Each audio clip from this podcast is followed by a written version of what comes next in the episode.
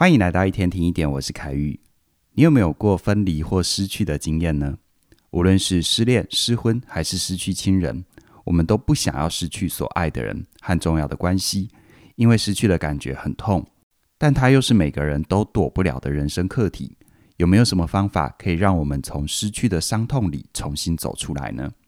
在今天跟明天的内容，我想要跟你分享一位戏骨的女性领导人她的故事，来跟你分享这个议题。这个领导人的名字你可能听过，他叫做雪柔·桑德伯格，他是脸书的营运长，也被称为脸书的第一夫人。他不但事业很成功，家庭也很幸福美满，有一个疼爱她的老公，还有两个可爱的小孩。完全符合我们所谓的人生胜利组。可是，在二零一五年发生了一个悲剧，重重的打击了他。桑德伯格全家在墨西哥度假的时候，她的丈夫在饭店的健身房运动的时候猝死，留下了她和一个七岁的女儿，还有一个十岁的儿子。失去伴侣对于任何人来说都是重大的打击。桑德伯格虽然在商场上是个叱咤风云的成功人士。但在很长的一段时间里，他也是处在崩溃的状态。但他没有消极的让悲伤吞没他，而是积极的向外寻求协助。他发挥自己最擅长的问题解决能力，仔细研究悲伤之后，找心理学家帮忙，利用各种实证有效的科学方法，一步一步的从丧偶的创伤当中走出来。同时呢，他也把这个过程写成了一本书，叫做《拥抱 B 选项》。我会用两集的分享，一集来谈一谈心态，另外一集谈一谈方法，和你说一说他是怎样透过心理学的帮助走出心理的创伤。好，我们先从心态开始说，要怎么样从创伤走出来呢？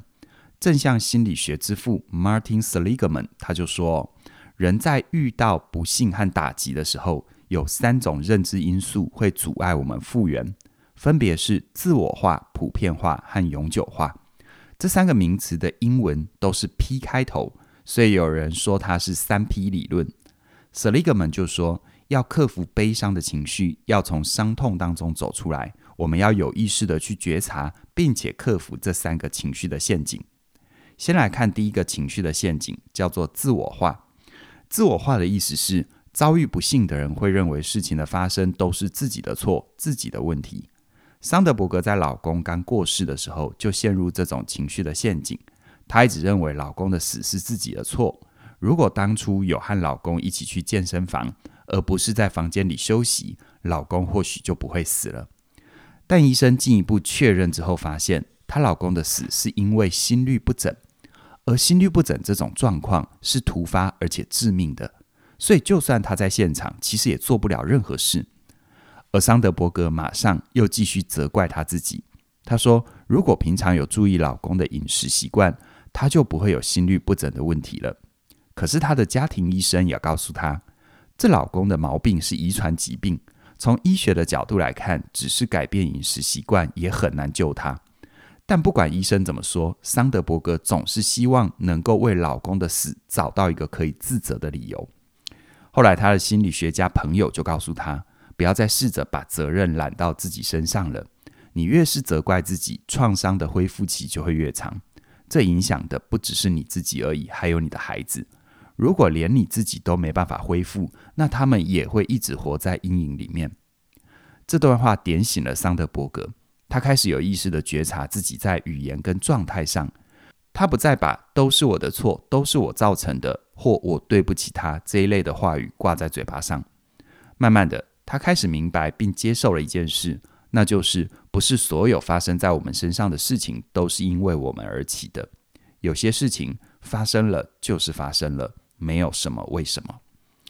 再来，第二个情绪的陷阱叫做普遍化。普遍化说的是遭遇不幸的人会认为他的全世界都毁了，不幸的事情会影响到他生活里的所有层面。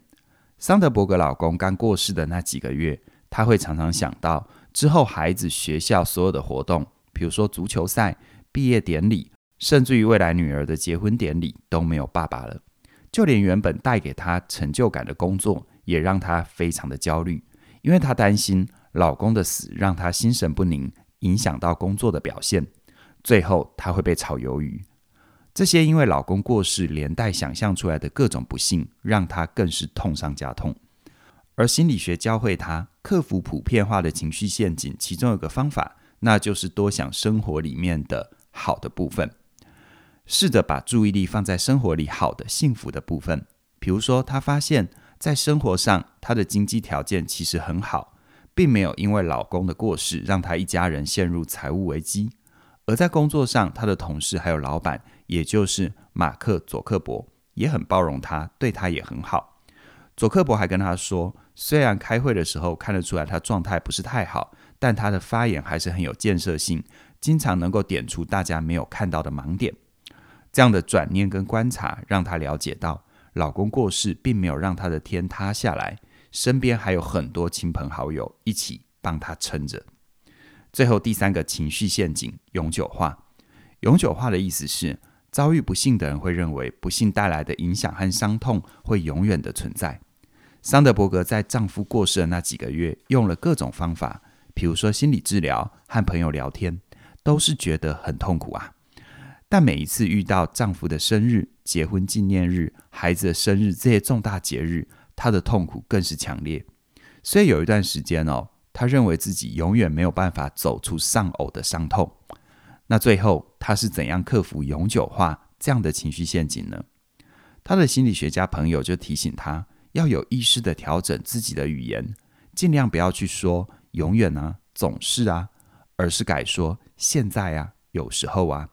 比如说，我永远走不出伤痛，你可以改成我现在还没有走出伤痛，或者是我总是感觉到难过，改成我有时候。感觉很难过，这样子做虽然没有办法立刻就不难过了，但他发现自己陷入低潮的频率会变少，每一次情绪的强度和持续的时间也降低了。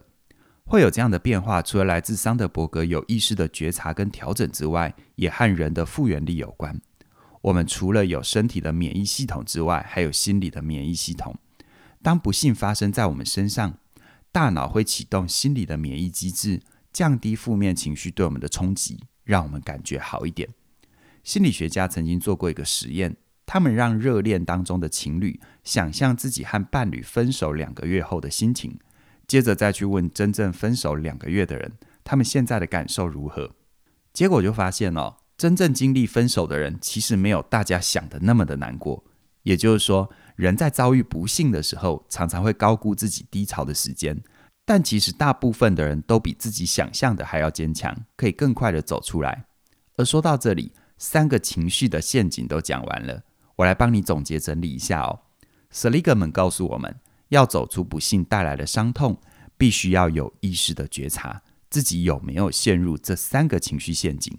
第一个，自我化，认为这些都是自己的错；第二个，普遍化，认为生活所有的层面都会被影响；第三个，永久化。认为自己永远走不出伤痛，而今天的内容主要聚焦在心态的调整。明天我会继续跟你分享桑德伯格具体的采用哪些心理学的疗法来克服自己的伤痛。而回到你身上，你的人生也一定会面临各种分离，像是失恋、离婚、离职，或者是爱人离世。今天的主角桑德伯格透过心理学家的朋友他们的帮助，穿越了丧偶的伤痛。你可能不会像他一样，身旁有非常要好念心理学的朋友，但是你有起点我们的陪伴。我和嘉玲的全新线上课程《好好说再见，找回爱与安全感的分离必修课》，就是要陪伴你走过人生的各种分离。这一门课从一个宏观的视角，系统性的讨论人生必经的六种分离，分别是家庭、人际、职场、亲密、生命，还有自我离线。不管你是这些说再见情境里面的提出者，还是回应者，我们会用心理学的理论教你如何正确的看待这些分离，怎么样锻炼出回应分离的勇敢还有体质，如何从分离的伤痛里面慢慢的复原。我一直相信，能够好好说再见，是一个迈向成熟的最后一块拼图。在这里，我邀请你现在就加入这一门课。你只要在即日起到五月十号的晚上九点之前加入，就能够享受我们超早鸟的优惠价二二八八。熟悉起点的朋友都知道，这个价格只要错过了，就真的再也回不去了哦。我希望能够让起点陪伴你，长出好好说再见的勇气。详细的课程资讯都在我们的影片说明里都有连结，期待你的加入。那么今天就跟你聊到这边了，谢谢你的收听，我们再会。